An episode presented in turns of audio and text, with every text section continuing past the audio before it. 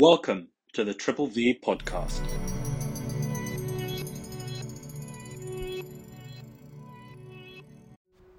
Welcome to the 29th of May 2022 VVV Town Hall.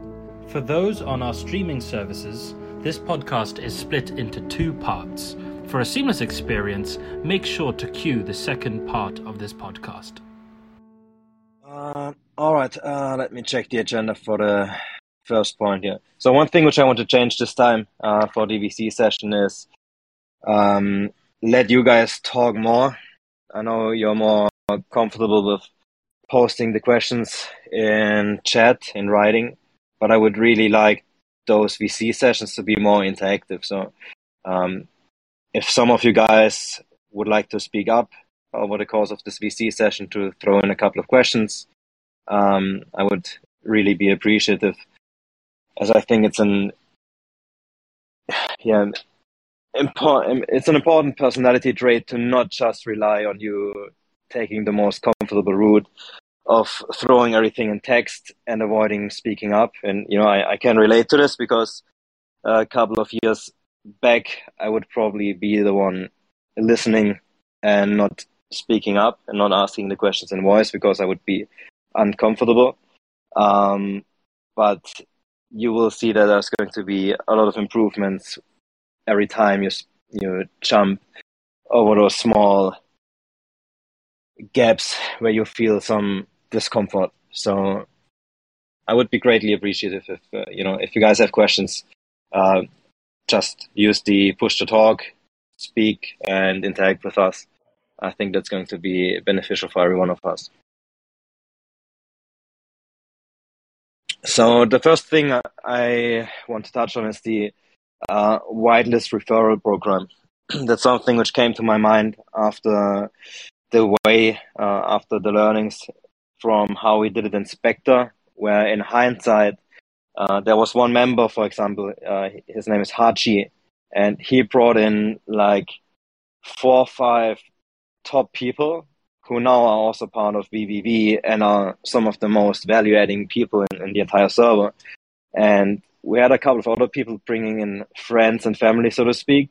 And every time, uh, most of the time that happened, it was really quality people who benefited the entire server. So instead of me doing like Twitter raffles and a lot of like superficial marketing where we just get in random people are looking for a flip, I would would much rather prefer to turn the thing around. And I, I haven't thought about the numbers yet, so this is all is all of this is still hypothetically speaking. But I would like that everyone has the ability to give away like one whitelist spot to one person outside of the server or even inside the server, but one person who doesn't have the whitelist role yet. And the only caveat for that is going to be that if you give away a whitelist role to someone, then you will be vouching for that person. Meaning, if you bring in an idiot, and he or she is going to screw something up on, or he's behaving like a you know like a fool and is making uh, the experience be, of being in our server less enjoyable, then you're going to lose your whitelist spot, right? So if the person you bring in is going to get kicked, you're going to lose your whitelist spot as well. So you will still have to be careful with who you bring in. And I don't just want to combine this with a risk, but I also want to um, provide you with a bigger upside of bringing in good people. Where, let's say, you bring in one guy and the guy eventually qualifies for a shark role, then I want to tie that to a reward where, let's say, the first five people that get brought in by someone in the server who then gather the shark role, those guys who brought the person in will get a thousand bucks cash, for example, each so not, not a thousand total, but everyone, the first five would get a thousand bucks each, so five k total in prize pool for bringing in the best people. And yeah, I, think to be honest, I think you guys know the best who you want to have in your, in the server, right? Who you want to share the community with. So I would be very much open to giving like a big chunk of the total whitelist spots. Maybe let's say we have uh, currently a thousand a thousand whitelisted members. So I would give everyone like one spot, which they can give away. And then um, they would have the upside of um, potentially earning uh, like a thousand bucks if someone qualifies for the shark role. Or let's say you bring in uh, someone who's good and, you know, we, um, we notice that the guy is providing value to the server, but he's not qualifying for the shark role, just generally being a good person. Um, then I think I would be open to giving an additional mint to those guys who brought those people in. I want to find a way where everyone is incentivized to spread the word, but not in a way where, you know, like other servers do it, where you have like those invite ranks where, you know, if you invite a, hundred people, you get something special. I think that's nonsense because this really is not about quantity. It's all about quality. So if you guys want to brainstorm with me about the best way um, to incentivize like a referral program, which is solely based around quality, uh, please free to do feel free to do so. Uh, you can also do so after the VC session. If you have any ideas, please feel free to DM me, share them in the chat, and uh, ping me. I'm open to everything. Uh, otherwise, I will just come up with a concept uh, which is going to be similar to what I just outlined where you guys are incentivized to bring in good people. On the flip side, you will be punished for bringing in idiots because obviously we have to be sure that we maintain the quality here. Um, but I, I mean, honestly, I, I trust you guys enough to uh, only bring in quality people, anyways. Uh, okay. If there's no comments or questions, um, I will jump right into the next topic, which is the liquidity pool. And what that really is, uh, is something which we have used before uh, for a couple of deals which uh, I closed in Spectre. Uh, one of them was, for example, Kingdom Raids, and I believe for NFTFI as well. So, in order for us to prepay all those two deals to the respective projects with which we worked at at this time, we had to come up with 175k in total to pay those and we had some reserves left, like maybe like 20, 30k in the uh, treasury of the investment team, but it was nowhere near to pay those deals. And we also had too much time pressure to go around and raise the money from the community beforehand. So we had to find a way to, to buy the deal, to secure it for the community, and then raise the money uh, with some delay later.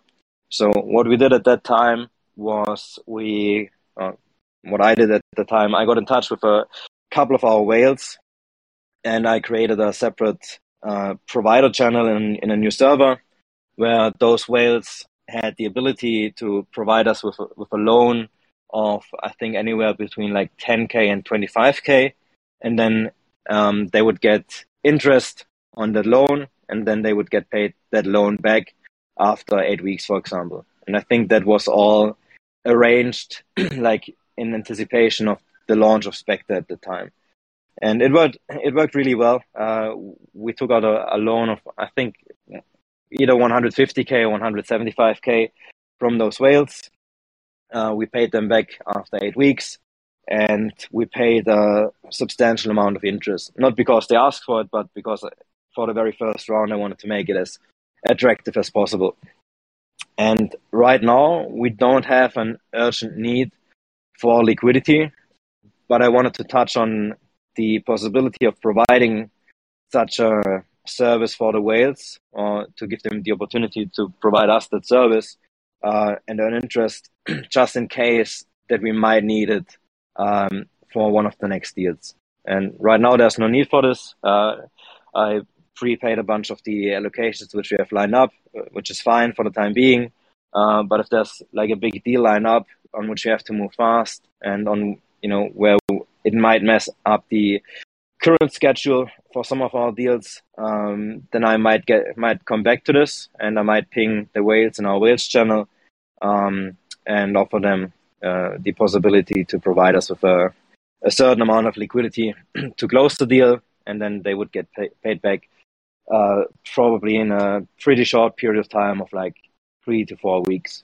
And I'm not saying the thing is uh, without risk, but generally speaking, um, since you know you've seen so far how uh, which deals we picked and how well we filled them up with the community or how well we distributed the allocations amongst the community. So um, I think it's a pretty short risk bet in terms of lending out, for example, 50, obviously not a single person, but lending out a total of 50k and then waiting two weeks until we announce the deal for the community, wait until we have collected the 50k, and then uh, pay the loan back.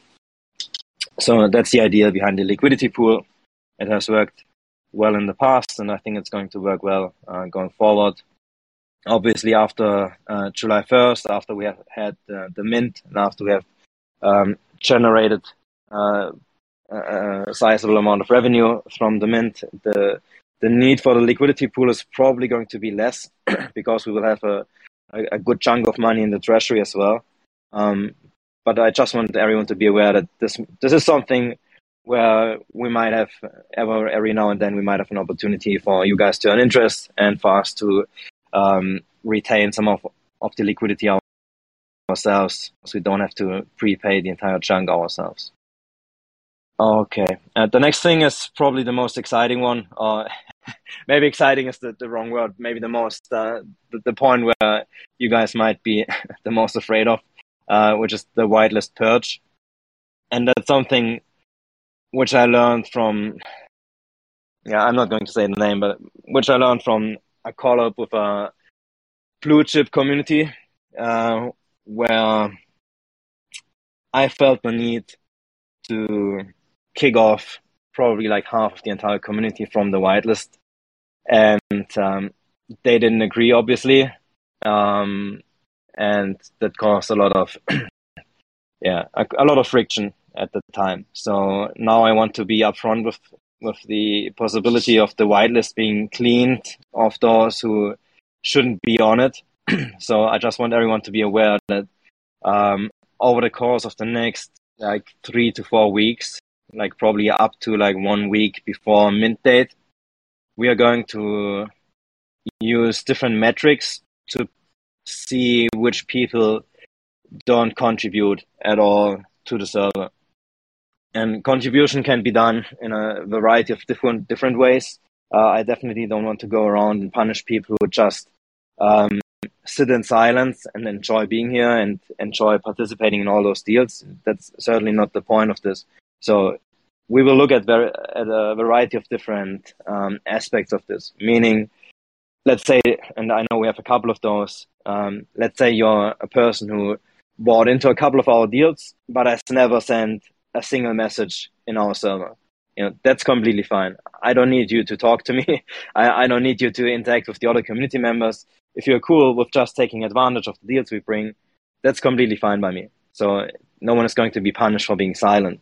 But and then obviously we have the US folks who cannot uh, participate in any of our deals, um, and then they might have also maybe less incentive to be active in the community.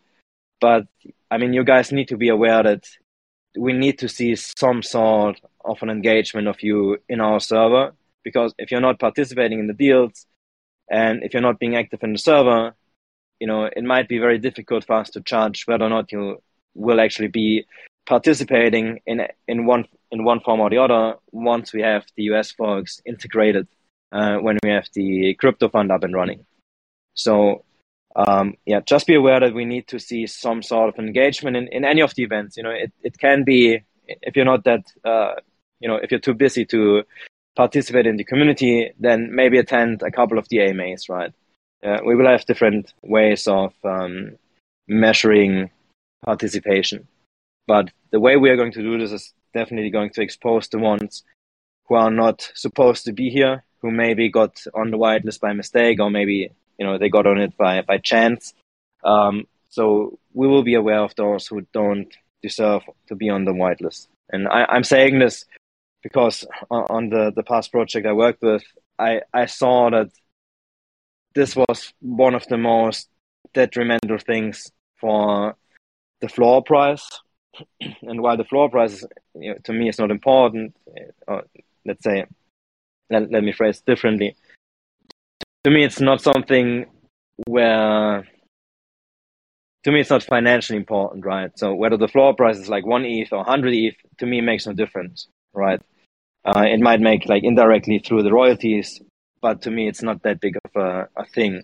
It, it's important for me, maybe from uh, a perspective of prestige. Obviously, I would enjoy the floor price being uh, 10 ETH instead of 1 ETH, right? Just because of the prestige, but it's not that big of a deal for me. But I know that it's a big deal for everyone who bought in or to everyone who minted.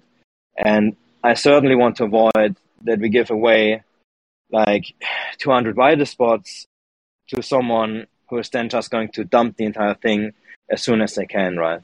And even worse so if there has already been a floor price which has been established and now everyone sees, hey, that mint is actually worth something.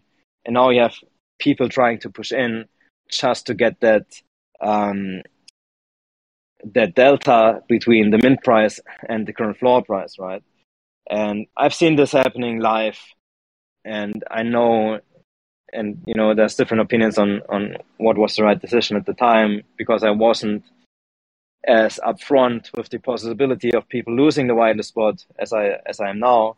Um, but in my opinion, this was one thing which really, really hurt uh, the community, and I, I want to make sure that the way we do this this time, we do it in a way where, and obviously, you know, I'm not promising you that the the fucking thing is going to be worth anything more than the mint price, right? I mean, that's all up to you guys. That's all up to the open market. That's not something where I can make any promises.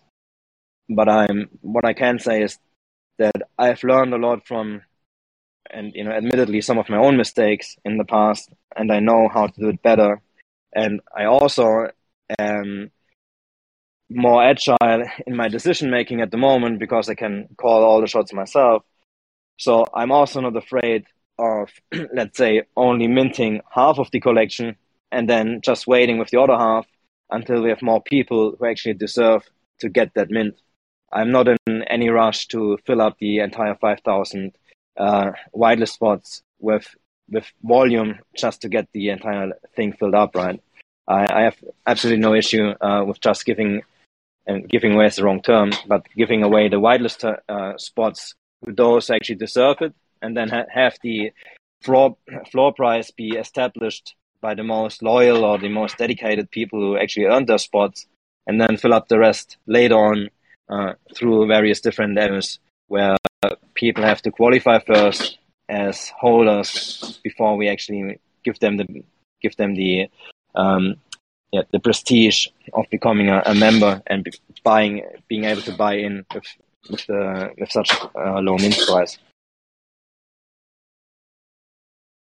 And I'm happy to hear your guys' uh, thoughts on this. Uh, I mean, you know, at the end of the day, I can make the decision myself, but obviously, I would much rather make decisions which you guys approve of, right?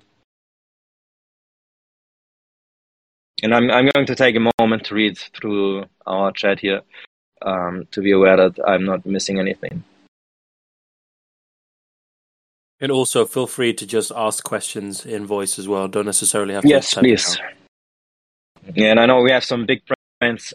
just re- going back to the referral program, who their first thought is to bring in their second Discord account and, and the new wallet, right?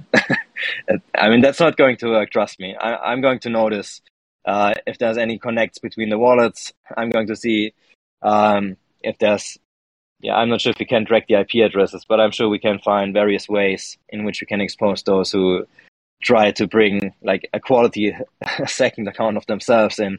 Uh, I mean, yeah, ideally you don't even try, so I don't have to go through the troubles of exposing you. Uh, yeah, someone is talking about uh, KYC from BlockPass. Um, it depends if you got the approval email uh, from. Oh no. Okay, so yeah, yeah, I have to extract. so if if you have completed BlockPass, um, I have to. So if you completed BlockPass recently, uh, I have to go back and extract the newest approved wallets first and I also have to go back in and approve uh, a couple of guys manually. So please bear with me. Um, I'm going to do another round of approval um, before the Orky deal, so you will be ready uh, to invest once that starts uh, tomorrow. Uh, yeah, brilliant. We are re- recording. We always have the Dino bot in uh, who's recording this session. Um, yeah, so IBAM is mentioning that um, there needs to be some um, system for the referrals um, where the person referring can actually prove that they brought the guy in. Um, yeah, I mean, I, I can see when people, and then it would be probably be sufficient if one guy tells me he brought him brought someone in, and then that guy tells me, yeah, I, wa- I was brought in by this guy. Uh, I think that should be uh, sufficient. Yeah, I agree. The the floor price is not important per se, and no matter how, I mean, you know, no matter how much value we provide with VVV, at some point, someone someone is going to buy in at the peak, and the you know, depending on current market dynamics, the floor price is going to to fluctuate always, right? So there will always be someone who's going to buy in at the peak, and then is going to lose some money uh, by the floor price, uh, maybe getting down again. Uh, nothing goes up forever, so yeah, there's always that caveat, right? But my main purpose with building VVV is that your gains or your value increase does not come from the NFT. The NFT really is just a means to a different end. The NFT is just the access to the server and then to the investments. And I understand that there will be people buying uh, or minting five VVV NFTs. There will be people buying uh, five NFTs on secondary market because you're hoping for a value increase of the NFT. Uh, and I, I respect it a lot. Uh, and I, you know, to be frank, I, I, also like that people speculate on our success because I, I, have a very strong conviction that we will be successful. Um, but just be aware that I'm not going to like focus on artificially influencing the floor price. I, am currently uh, exploring a couple of different avenues, um, like potentially staking uh, the VVV NFT for a fixed period of time, in which you then can participate in the investments instead of just leaving it uh, idle in your wallet. Um, so that might be a thing because, um, you know, given the the past learnings, I think it might be better for the community if people actually have to um, commit to, to being here. Um, but I'm open to, to discuss this as well with the community. We still have a, a lot of room of um, adjusting for the best possible solution um, for everyone involved. Yeah, just give me a few seconds to read uh, through the recent messages. Uh, someone is asking about um, some potentially leftover deals. Let me check how much we have left for Gunzilla, for example. Yeah, so in Gunzilla, we have uh, 7k left in the open round, and in the whales round, we have almost 20k left. And to me, that's completely fine. We were we were in no rush to fill out the entire allocation, and I also didn't announce the the degen round yet, where people can uh, top up on the previous max they invested. Um, at this point, I would probably prefer to just leave it open for a while, uh, especially for the new members who come in, so they already have a, a value add right away. Um, and also for those who have been waiting for the KYC approval, um, I would prefer for them to um, be able to claim their locations first before we uh, let the de- de- degens roam free uh, and claim the rest. Um, someone is asking about how the tokens are going to be distributed.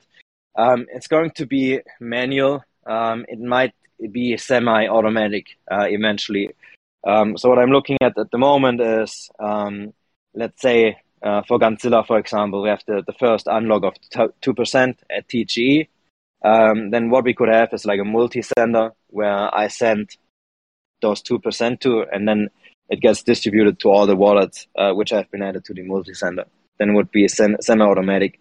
Uh, the reason why I prefer to have it like not 100% automatic, where you have the smart contract address in the SAFT agreement already, is just because of the possibility of the smart contract being compromised, or you know the dev who is setting it up leaving a backdoor where he can extract the tokens. That to me, that's too big of a risk. I don't want like a uh, 250k investment, which is then worth like maybe 25 million to be vested into a smart contract over which I don't have any control over, where I'm also not an, uh, I'm not a dev, I'm not a contract expert, where there could potentially be something wrong with it, and there could be, uh, you know, the um, something which is sending the tokens to different addresses and not to the ones initially set out. And the likelihood of uh, a cold wallet uh, getting hacked, uh, I mean, if you're smart, right, the um, the likelihood is almost zero. So I would, would much rather send out uh, those chunks of vested tokens like manually and then ideally into a multi-sender where it just gets distributed accordingly. And then even if at some point that smart contract of the multi-sender is compromised, you know, all we lose is like one chunk of vested tokens, not the entire allocation. To, to, you know, and maybe I'm paranoid because I'm not an expert in, in, in the in the contracts, but to me, this is, I think, more uh, sensible. Okay, Squaba, uh, can you elaborate on your question a bit more so I understand yeah. it correctly? Yes, sir. Um, so uh, I I know that different things have been weighed as far as like I, I saw the um, the form go out in general about the possibility of if you have S ones versus if you have the quantum pass. Um, and I guess this gets into the idea of whitelisting and how many passes would go out versus how many you would wait to add, um, you know, new valued investors. I guess my question is, is if we were gonna if you were going to hand out multiple whitelists or multiple passes to those who carry like say multiple S1s. So I have multiple S1s. Is that I, I could see that being a value proposition if each of those passes in, included with them a piece of allocation of how much you could put in. And then people would have to really do the calculus of do I really want to sell the NFT versus do I want to keep how much I could put in? But at the same time, if there wasn't any additional value, there would be the question of, well, in, in some ways, you have those who are most loyal to the project holding the floor on the NFT, although I know that's not the primary concern. But like you said, the, the you know, it, it at least reflects positively on the project. Do you have thoughts about whether to give multiples or whether to hold them back and how to control the outflow of those NFTs once the project launches so that they don't dump onto the market or are there ways to maybe you the staking mechanism that you were talking about is a way to incentivize folks to really hold on to the the NFTs that they get through either um, loyalty or through holding additional pieces um, I, I, I, I, would be interested in obviously supporting the project in whatever way. Um, but I, I, was wondering kind of what thoughts you had about uh, rewarding one person with multiple NFTs versus waiting and, and putting out more just when you had more valuable, um, additional yeah. valuable members. Yeah, gotcha. Um, so the multiple NFTs are obviously not going to be worthless, right? I, I don't want to. I don't want the only reason why I'm giving someone more than one NFT to be me hoping that that person is going to hold them, you know, just for the sake of holding them. So um, what we will do is we will grant those holding more than one NFT bigger allocations. But I'm not sure yet on the multiplier which we're going to put on, um, for example, holding two NFTs and three NFTs, whether that's now going to be like twice the allocation size or whether it's going to be a multiplier like 0.12 or something like that. It has to be um, a compromise between value to the holder and potentially value extraction from those who only can afford one, if that makes sense. So I, I don't want those who can only afford one to be discriminated, for example, because everyone who holds like five has bought up the entire location already. So the, it, it needs to be reasonable, um, but I definitely want to make it um, rewarding to hold more than one NFT. And there will be a limit to this. I don't want people to go out because there's a reason why we have to whale NFT, right? Uh, we want to disincentivize one guy holding like 20 or 30 NFTs. To me, that's that goes against the concept of fair distribution and um, making the barrier of entry uh, low enough for regular folks to get in. So, yeah, we need to find the balance. I think there will be like a limit of maybe holding like three or five NFTs where that's where you max out uh, the total allocation which you can get. And um, yeah, then we have to talk about the multiplier, whether or not that's going to be like a 0.1 increase on your allocation or whether that's going to be um, uh, a more notable increase. Um, but I will come up with something uh, which makes sense and which is not going to be a detriment um, to the project going forward. And, maybe in addition to that, because someone asked this uh, previously, how the deal or how the claiming is going to look like um, once we have more people in the server. So right now, obviously, it, it's it, it's pretty easy. Uh, you know, okay, uh, with the exception of Snickerdoodle maybe, which was sold out in like two minutes. Uh, but then on the you know on the on the next round, I think we had like two hours at some point. So it was hopefully enough time for everyone to get in. Um, that being said, right now I think it's fairly easy to get the allocation, and I know people are uh, afraid uh, to a degree that this might change once we have like twice or three times the members in here. Um, that things might be sold out even quicker, and that, that, there might be more of a fight to get their hands on the allocations. Um, but we will also start doing bigger deals once we have more people. So as we grow, uh, the allocation sizes are going to grow as well. And for Snickerdoodle, for example, we could have committed to like probably like four or five hundred k right away, and we would have got it. Um, but I mean, it's too big of a gamble for us to to commit to such a, a huge amount, and then the demand from the community might only be two hundred k, and then you look like an idiot, and then you know you might lose the entire allocation. Um, or you know they might burn your future relationships with other projects as an as an investor because you you weren't able to hold up your uh, your end of the agreement.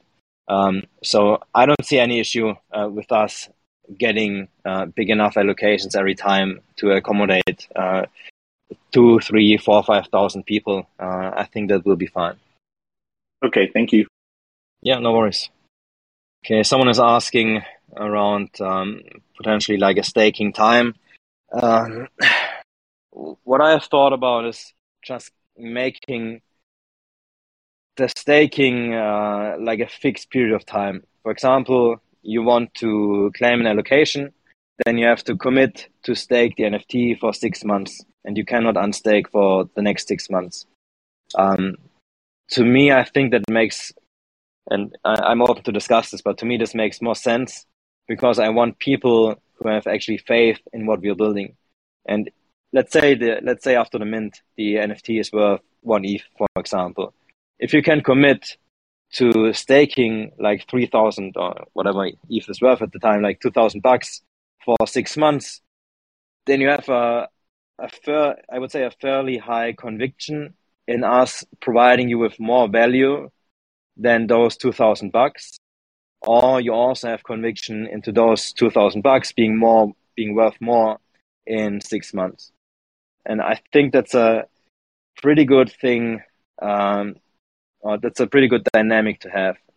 I'm not sure if because I've seen the the thing with the longer staking times and multipliers. I've seen that concept in Neo Tokyo, and I'm not sure. I'm not too sure if I like it that much. If I may jump in, I saw a question relating from uh, Drake N saying a legit reason to want to second or multiple NFTs slash accounts slash wallets is the case that one gets compromised and you can ma- maintain redundancy and be able to continue on without complete devastation. So if you could keep that in mind while ruling on whether or not one person can have multiple, I assume Discord accounts, that would be sweet. I mean, if I remember correctly, within the BlockPass itself, there's a link, of course, to your wallet, to your ID, and then to the Discord name, correct? So there's a way that if your Discord were to be compromised, uh, we could definitely arrange. Again, forgive me if I'm wrong. correct me if I am, Exo, there is, I'm sure, a way for us to then be able to fix that in the back end uh, if you were to contact us on another account and then prove that that wallet is you and kind of reapply yourself on that BlockPass. So, are we talking about someone's Discord or someone's wallet being compromised? I, I believe, I think the Discord. Um, well, I think for Discord it's difficult because it it's going to be difficult for someone who got compromised to prove that they are actually the guy, right? Uh, well, that, that's what I was asking. If there, I can't remember. Again, it's been so long for me. With the BlockPass, is there any information provided on BlockPass relating to the Discord account, be that the name or Uh, whatever okay. else? So yeah, I, I, think one one thing is which is probably going to be the easiest is uh, on BlockPass. Excuse me, not on BlockPass. Uh, on, on Premint, um, you also get your. Ah, but that's also a good point regarding. Okay, so there's two avenues here. excuse me for for rambling, uh, but there's two different solutions to this. Since so if you're KYC'd, then it's not a problem at all because then we actually know who you are. So all you have to do is like contact me with your actual real name, and then we can grant everything to that uh, to the new Discord uh, profile. That's fine. Um, if you're not KYC'd, but if you completed pre-mint, then your Discord handle is at least attached to your Twitter account as well. So then in this case, your Discord and your Twitter would have to get compromised for you to actually lose something. Um, now, I'm not sure if I understood correctly, but I think that person was also asking um, ab- about the multi-mint when you have different wallets and hold not multiple NFTs in one wallet, but like one, actually, like five NFTs in five wallets. But maybe, maybe whoever asked the question, uh, maybe you can reiterate uh, if I understood this correctly. Yep, I just pinged it again. So Drake N just said either the Discord or both wallet. Uh, I was talking about wallet though. Manage a second wallet with a second NFT could be a good idea. Uh, okay. Are you? so, excuse me for following up, but are you asking um, about holding the VVV NFT to claim the allocations, or are you asking around the whitelist process right now? Typing up again, uh, Drake, and if you're more than happy to just use your microphone as well, that that would be great. Uh, again, no pressure though. Yeah, and while we're at it and waiting for Draken to t- type his question out, I'm going to take note of uh, Squaba, who was the first person to speak today, and you will get the first of the hundred dollar prepaid Snickerdoodle allocations, uh, which we're giving away today. And I'm I'm probably not going to give the allocations away to people who don't talk today. I mean, we did this the last uh, two times, and we gave away two thousand bucks already. Um, if you wa- want to get uh, your hundred bucks today, then you will have to talk. Uh, hey guys, I had a question. Yes. Go ahead. Um, so I know a bunch of people I invested in Neo Tokyo with, and all of them are mostly in the US. So uh, I had a question if uh, there's going to be anything uh, for the US folks um, in the future. Um, you think there's going to be a workaround for the allocations for them, or uh, is it's only the hedge fund for them? Yes. so we have a solution. So the the answer is yes, uh, with a small caveat here. So for the hedge fund, the solution is fairly easy. Um, and the hedge fund is going to, and you know, just as a disclaimer here, hedge fund is the, the wrong terminology. I, you know, I'm just using hedge fund because I'm getting used to it. The the actual terminology would be a crypto fund, right? We're, because we're not leveraging money which we get from banks. we're just investing the actual funds which we have. Um, but the way this is going to work um, is there will be an option for non-accredited US investors to invest in that crypto fund. And that crypto fund is always going to get you exposure to every single deal which we bring to the community as well. So the the project going forward is going to be twofold. So you will on on the one hand you will have the um, the fund, and on the other hand you will have the VC. And through the VC, if you're KYC, you can more or less keep investing and try to outperform the hedge fund or you can try, or, or you can get more exposure to projects which you really like. And um, on the hedge fund itself, um, you will be able to invest even if you are from the US, even if you are non-accredited. Uh, Inferno is already working on a solution there, and you will not be able to pick those individual investments. Um, that's just a thing which comes with the fund, but you will get the opportunity to gain exposure to all those single deals. So, um, yeah. Let, let me know if that answers the question. Um, yeah, that's that's pretty helpful because uh, I guess like all of them have been watching that everything NeoTokyo puts out, and like you know, I would I would put them in the basket of like quality people, but it's just because like they're not accredited investors, I've not been able to get them in. Um, now the second question is that uh, would the hedge fund um, sort of have an equal allocation for all the projects, or how do you see it? Like whatever the fund is, right? If not the hedge fund, like how is the allocation going to weigh for each of the uh, new projects? Yeah, you mean how how how the, the total funds of the of the fund would break down uh, for the individual projects, right? Like if you say if I put thousand dollars, so like um, how how would you invest it, and then like something so, something along those lines. Yeah. So one thing to keep in mind for for the fund is that we we are currently building a board of directors for this. So we will have a variety of actual conventional financial experts on our board, but we will also have crypto experts who have built successful projects before. Uh, and you know, one potential candidate, uh, and you know, not, nothing is confirmed yet, but at least he has expressed his interest. Uh, was Atticus from Snickerdoodle, and these are the kind of people we want to get in. We want to get in people who have accomplished a lot already in in Web two companies, uh, like PayPal, for example, and are now in Web three and either have already launched a, a greatly successful company or they're about to uh, to launch something where a lot of big institutions are going to attach their names to, and this means that for the hedge fund investments, it's not necessarily always going to be us who are making the decision of how everything gets distributed.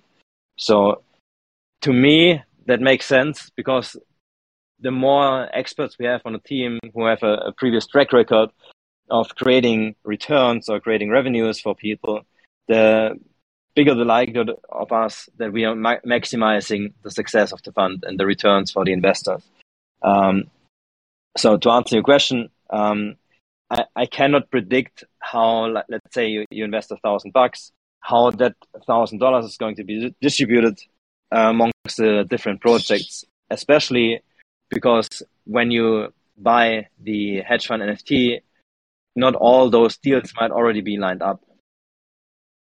So what you will have to keep in mind is when you uh, when you buy the hedge fund NFT that you will and and it, and it might it might not be true, but the the assumption which you should make is when you buy the hedge fund NFT is that you're not going to have a say in how your funds are then going to be distributed, and you will have to rely on us making the best investment choices for all the investors.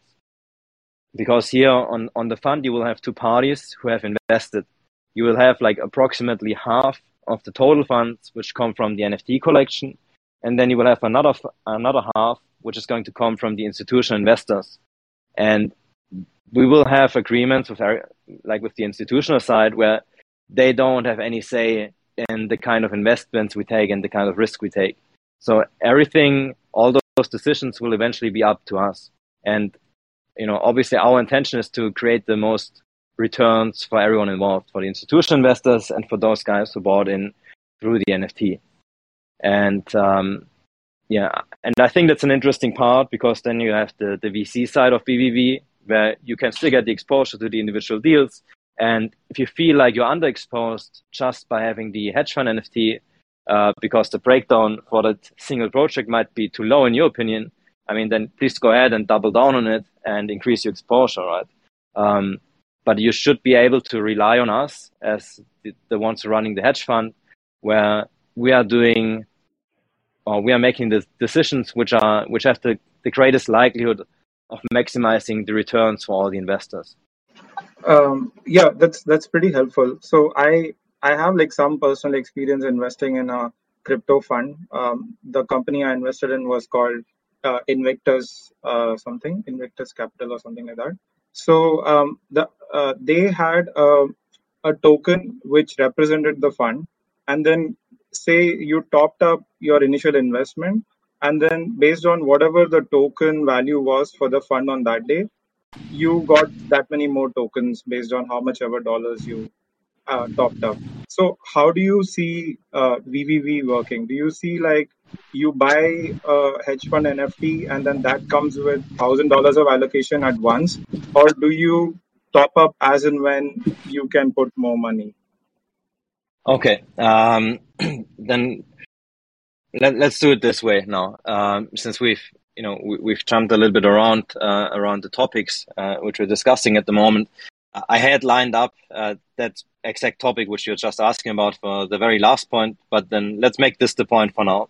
So let, let me give you a, the overview of, of the hedge fund and how it's going to work, um, and that should answer your question. Um, because to me, to me, it's it's it's, it's very straightforward. It, it's quite complex just by the nature of it, but there's none like there's no um, there are no mechan- uh, mechanisms in place which make it more complex than it has to be, if that makes sense. So it's sli- slightly complex by nature, but the entire concept of the hedge fund should be fairly easy to understand once, I, once I've explained it, and it should also answer your question. Um, so let let me start by giving you the the overview of how it's actually going to work. So there will be um, the VVV Season 1 NFT, which is the thing which we are talking about um, when we talk about the access to the individual deals and um, everything which you see at the moment. And holding that NFT is going to get you whitelisted for the VVV hedge fund NFT. And the price for the hedge fund NFT has not been um, disclosed yet, um, mainly for the reason that I'm not 100% sure uh, about collection size and NFT price yet, um, because I want this to be um, as accessible for the small investors possible. But I also want to be sure that we don't um, have a too low of a barrier of entry, because after all, it's a fund, and you know you should be in a position to actually um, mobilize, uh, you know, a certain amount of capital to participate. I don't think that like everyone should be in a, um, let me rephrase, not everyone, I think, is an investor. And we, should, we have to be careful about taking money from the wrong people. Um, you know, not, not for the risk of the hedge fund not performing, but because this is a, a long term play and I don't want people with a short term mentality uh, in the fund. Um, that being said, there will also be a mechanism where people can get out early um, if they you know if they see that the speculation around the fund is at its peak for example and they, they feel like they can uh, uh, extract the liquidity right away um, but before I get into this, uh, let me outline the, the, basic structure here of the of the fund. Um, so there will be an NFT drop, uh, which gives you access and exposure to the fund. And let's assume the price of the NFT is going to be a thousand bucks. Um, then there will be a, a, respective collection size where we are going to raise, for example, a total of seven million bucks, and then there will be half of the money which is going to be put into the hedge fund, and the other other half of the money is going to be used to pay the team, to pay the board of directors, to pay for the expenses to set up the fund, and so on and so on. So now you have like a thousand bucks in NFT price, and you have like five hundred dollars who are now directly invested into the hedge fund. And you had a, a total uh, mint uh, revenue volume of $7 million, for example, and now 3.5 make up the first basis of the hedge fund.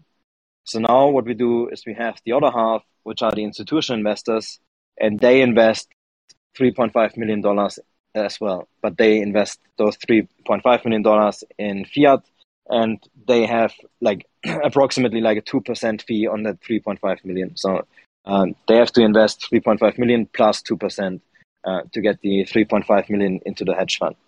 So now you have a fund of seven million bucks, and that fund is now going to perform. We're going to pick the, you know, hopefully the right investments for everyone, and we're going to distribute the funds um, according to our best knowledge and according to um, the advice from our board of directors. And um, now you have uh, two different entities, in, and obviously they they break down they break down in, in, more detail differently. But you have now two different entities. You have the, the NFT side for which you're gen- for which you're generating returns, and you have the institutional investors. And now the, the big upside for the NFT holders are a couple of different things. The, the main thing for the NFT holders is the fee, where when you look at the institutional investors, in when they invest into crypto funds, they are, they are very much used to a minimum of 20% in fees on, and, and I'm speaking of 20% of fees on their returns. Meaning, if someone invests a thousand bucks from those institutional investors and you generate uh, a 2x for them, where now it's worth two, uh, $2,000, they are used to paying $400 in fees on that, which means they still have uh, $600 in profit. And the reason why they're used to this is because in the conventional financial world, um, you have like an average of you have average returns on regular funds of like 10% approximately. So you know it ranges from like 9 to 11 12% on average. You have some market outliers who are able to um, perform with like 20 30% returns, but I mean, you know, now we're talking about the absolute best of the best, like those who are outperforming the entire market. So these are like really unusual numbers. The average is like 10% of returns, and then on that you have like 20% fees. And you know institutions are happy because it's very difficult to put your money into something currently where you get actually paid a, a sizable amount of interest on, or where you get actual returns on it. Um, so now we have the the other segment of funds, which are crypto funds. And if you look at the performance of crypto funds over the course of the past couple of years, if we start looking at them starting at uh, 2018, you will see they started out with an average return of 30%. So like right, right from the get, they have outperformed the regular funds by 3x. So now we look at the performance in 2019. Uh, I think it was like 40%. And then in two, 2020, it was 130%. So as crypto is picking up in its adoption, you can also see the performance of those crypto funds is, is just going to be outrageous when you compare them to the regular funds. So the upside for anyone of those institutional investors being exposed to those crypto funds is going to be exponentially greater than by having your money in regular uh, hedge funds. And you can also see if you look at the performance of hedge funds uh, in the past couple of weeks, you know, it's not good, right? Because the entire market is dipping.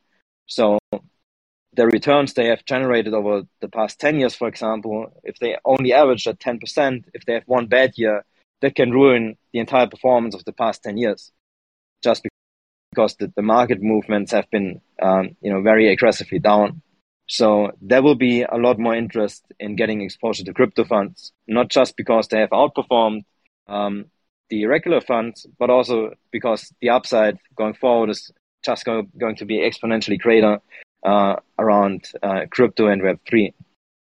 So what we will see is more capital getting pushed into uh, crypto funds compared to regular hedge funds. And, you know, there, there might be some delay here. You know, I'm not saying this is going to be happening tomorrow, um, but I know uh, from various different uh, contacts which I have is that it's it's not going to be impossible. And you know, in, in my opinion, I think it's going to be fairly easy to raise 3.5 to 10 million bucks from institutional investors for a crypto fund. Simply because looking at the historic performance of crypto funds, it has been exceptional. And um, given the current uh, like trend on uh, sentiment around Web3 and crypto, like everyone wants to have some form of exposure to crypto, even if they think that it's a scam. Just based on the past returns people had, you know, no one wants to go around being not exposed to crypto at all. And if we talk about pension funds and insurance companies, you know, they have immense amounts of cash and they need to deploy it somewhere. And even if they only uh, deploy like 0.1% of their capital with us, you know, that's going to be enough to fill up the entire fund. So I'm not worried about finding those investors. And I'm also um, aware that I'm also aware of the fee model which they're used to, uh, which is very beneficial to us because now we can structure the fee model in a way where they start out with 20% fee on their returns, but we also um, um, we also structured in a way where the more returns we generate for them, the higher the fees are going to be, and that's beneficial for two reasons. One, we are now incentivized to actually, you know, hold true to what we said. Now we're incentivized to create uh, better and better returns because that's where we make the most money. The more money we make, and no, no, I'm now talking to the to the institu- institutional investors. The more money we make, we make you, the more money we make, and I think that's the best possible agreement. And the structure some of the crypto funds use at the moment is, let's say, anything uh, below 50% returns has uh, 20% fee on it. Anything up to 100% return, uh, meaning a 2x, anything up to 2x has like 30% uh, fees. But anything above uh, a 2x, for example, has 50% fees on it. Meaning, if someone invests a thousand bucks with you, and obviously with those institutions, we talk about bigger amounts of money. So let's say someone invests a million dollars with you and you turn it into $3 million, then on the $2 million delta, you have a 50% fee, meaning you made them 2 million bucks, but half of that goes to you and the other half of them goes to them. And they are still happy because they still have like a 100% return on their $1 million, which is like uh, infinitely more than they would get in any other, uh, in any other regular fund. So we make the institutions happy, we make ourselves happy. And now the big upside here is that that um, top performance from the crypto fund, you are exposed to it as well through that NFT. And the NFT does not come with a fee that's going to be paid on your returns. Any returns which you're generating from the exposure here from the NFT is 100% free. You get, if that 500 bucks turns into 5,000, you know, that's all yours. And the, the, another big upside which you have is that a regular crypto fund runs, for example, for like anywhere between like three to seven years. And your capital is bound to that fund for that period of time. You have no means of actually getting the money out. Um, and with the NFT, it's still the same, but the big upside you have is that the NFT on the open market is always going to reflect, you know, assuming, you know, I, I cannot guarantee that that's going to hold true, but you know, assuming the market knows what we're doing, then the hedge fund NFT is also going to be, uh, excuse me, the, the value of that 500 bucks is also going to be reflected in the floor price of the NFT.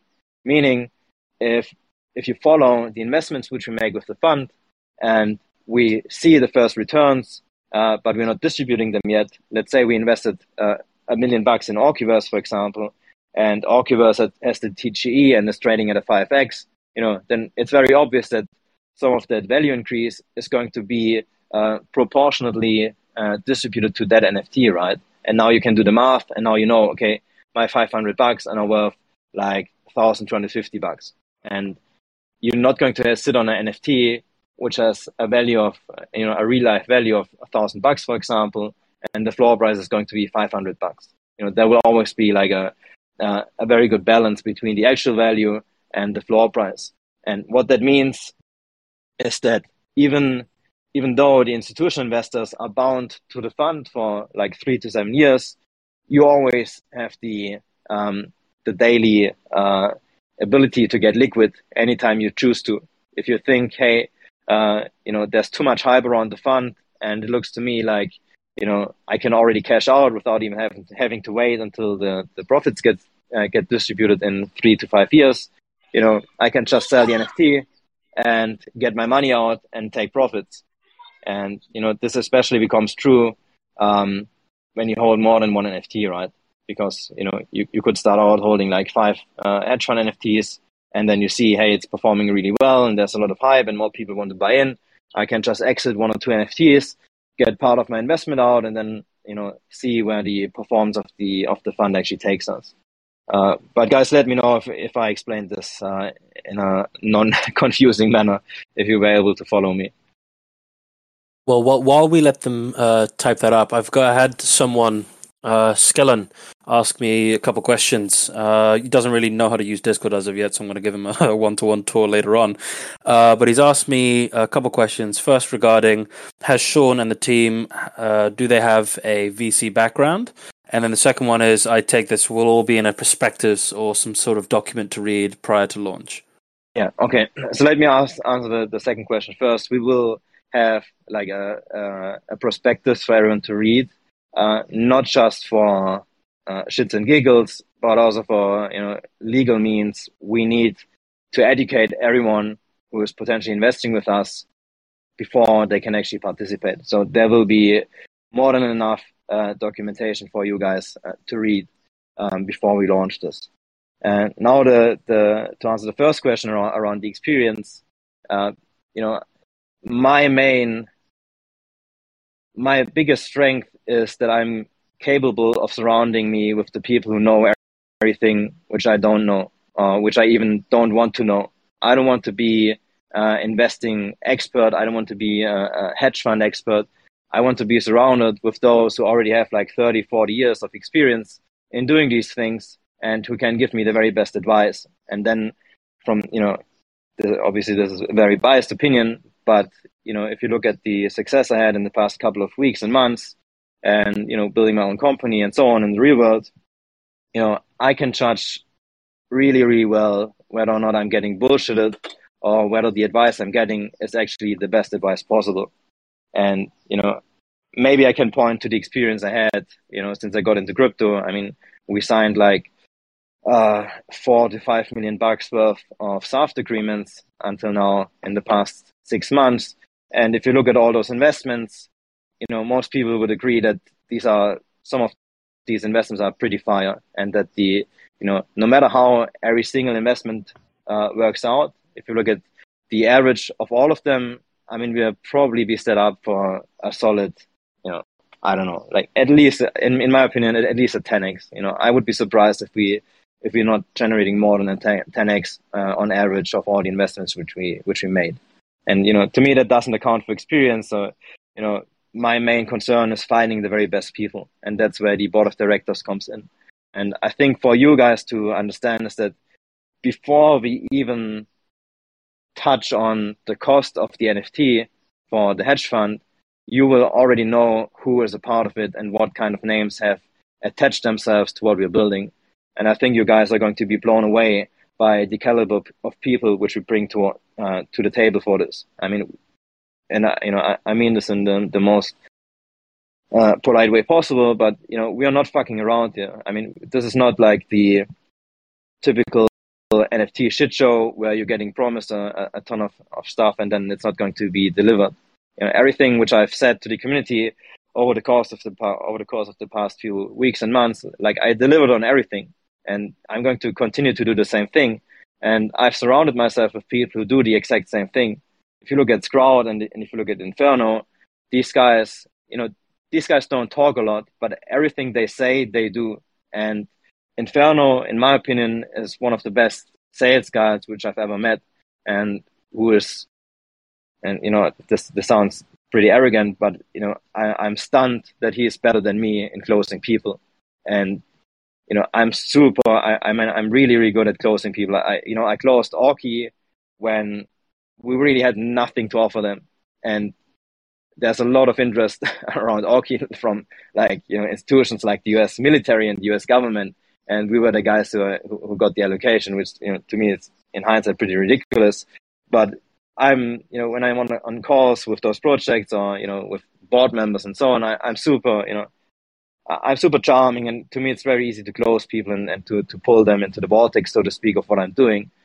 But Inferno is even better. And, you know, he's even more bodacious and he's going for even bigger names. And, you know, I, I can't wait for the first couple of uh, interviews which we are going to have with those guys, and then we're going to screen the best of the best, and we're going to to get big names uh, uh, attached to what we're doing, and we're going to be able to rely on their expertise and on their Rolodexes, which is going to allow us to build something where we have the capability to always make the best possible choices in the entire market, not based on what I know, but based on the things everyone around me knows.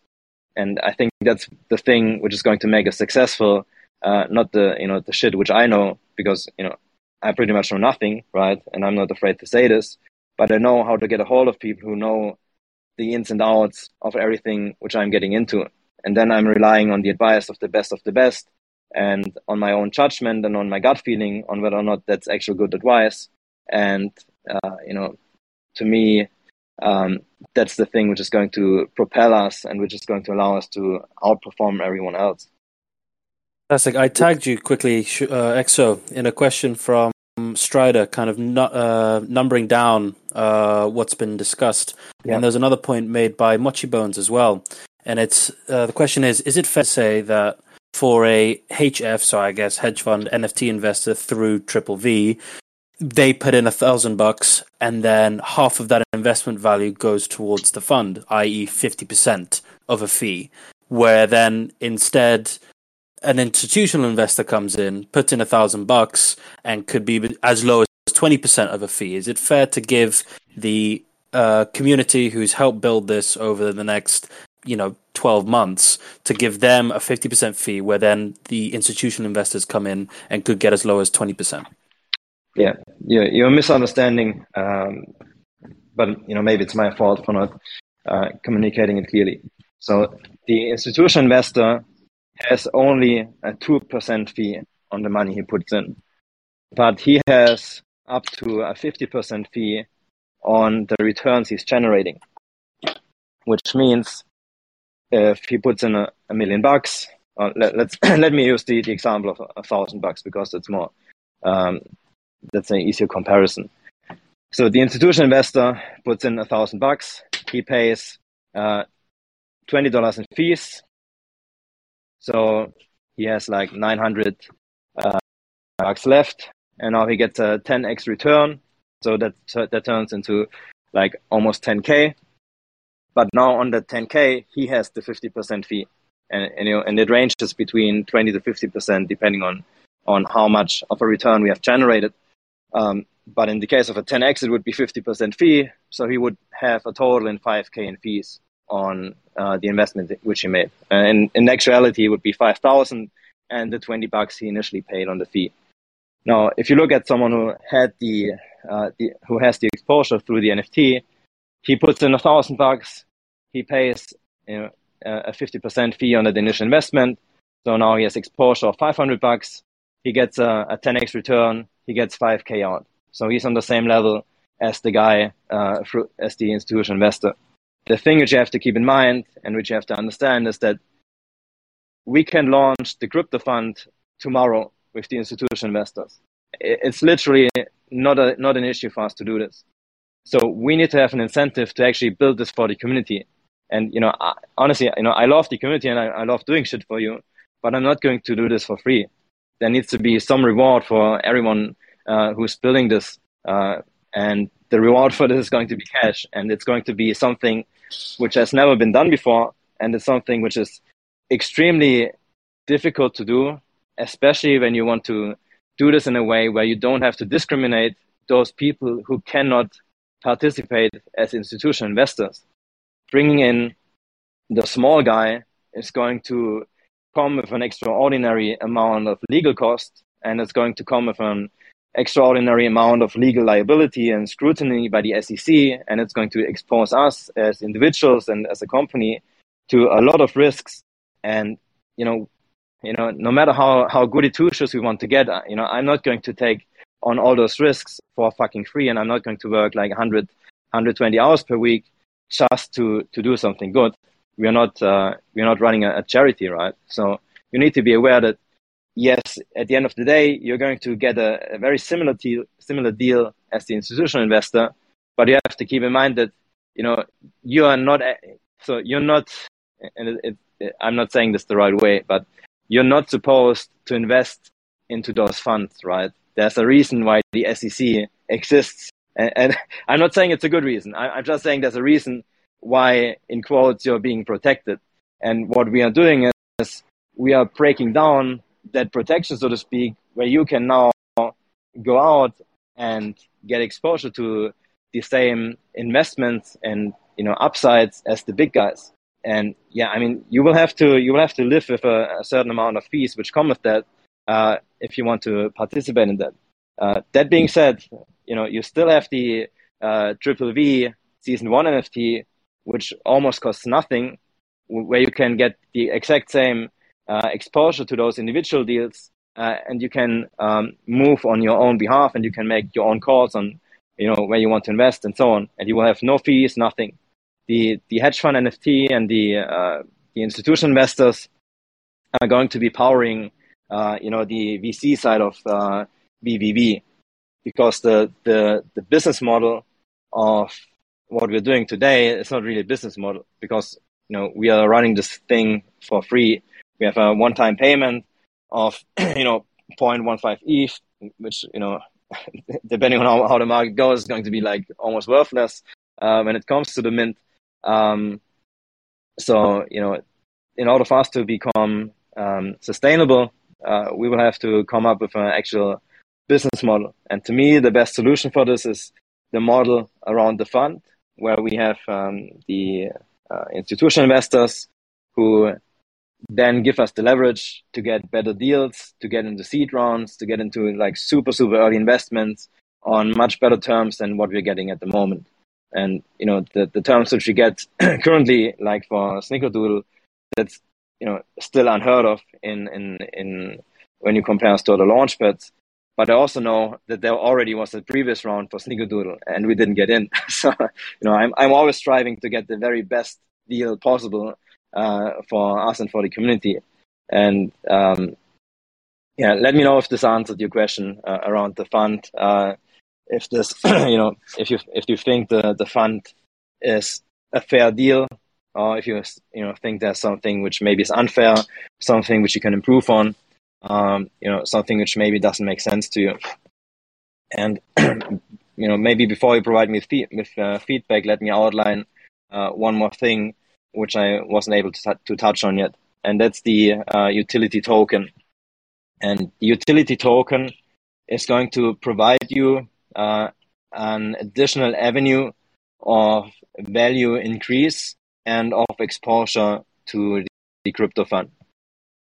And the the uh, the token is going to come with two different upsides. So the token is going to be, um, and I'm not 100% certain yet about the way of how it's going to be distributed. Um, but eventually, uh, the hedge fund NFT holders are going to end up with a utility token. And that utility token is going to be partially backed by the actual real life share value of that fund. And the value of the fund is going to be um, driven by you know in part by the the NFTs, which have uh, funded the first um, you know the, the first layer of uh, of the capital, but also uh, to a big extent uh, by the institutional investors. And then the the actual company value of the fund is going to be um, tied to the performance of the fund, and then in in turn by the um, fees which you are generating from the institutional investors. So the better we perform, the more fees we are going to generate from the institutional investors, and the bigger the um, the revenue from the fund is going to be, the bigger the assets under management are going to be, and overall, the bigger the company value is going to be. And then the um, the share value uh, is going to be tied to you know not the entire share value, but let, let's say like 20% of the company shares are going to be tied to the utility token. So the utility token is always going to be evaluated at the, you know, at the very least at the base value of the real life value of the hedge fund. And now as an additional kicker to empower this, you know, some, and I, I don't want to, you know, I don't mean this in a demeaning way, uh, but uh, as an additional kicker to empower the small guy, we will distribute the dividends from the hedge fund in a part to the utility token holders. As in, the utility token more or less is going to be like um, like a, a, diluted way of holding shares in the hedge fund and also a way of getting exposure um, to the hedge fund value and then also to the dividends which are going to distribute uh, to the shareholders in general. So the hedge fund uh, NFT is going to be like a super liquid way of having your money in and out of the actual fund. Then the utility token is going to be a super liquid way of holding shares of the fund. So you have two different types of exposures which you can get uh, if you're not minting the NFT, for example. But if you're minting the NFT, you will have an, you know, and this is not 100% confirmed, but that's the way I have, you know, and the reason why I'm saying it's not confirmed is because there might be legal reasons why we need to do, do it differently. But the way I have thought about it is that the guys holding the hedge fund NFT are going to get an airdrop of the utility token, meaning just by participating in the fund, you will get shares dropped off the actual fund, and you will also benefit from the dividends which are going to get paid out from the hedge fund. And the important thing here to keep in mind is that the dividends which are going to get paid out, these are going to come 100% only from the institutional investors' money. So now we have breaking through uh, the circle jerk in crypto land where the money really just only goes around from one guy to the next one and there's no new money coming in. Where now the actual money which is going to be distributed um, to the investors and to the NFT holders comes from like fiat uh, exposure from the uh, institutional investors.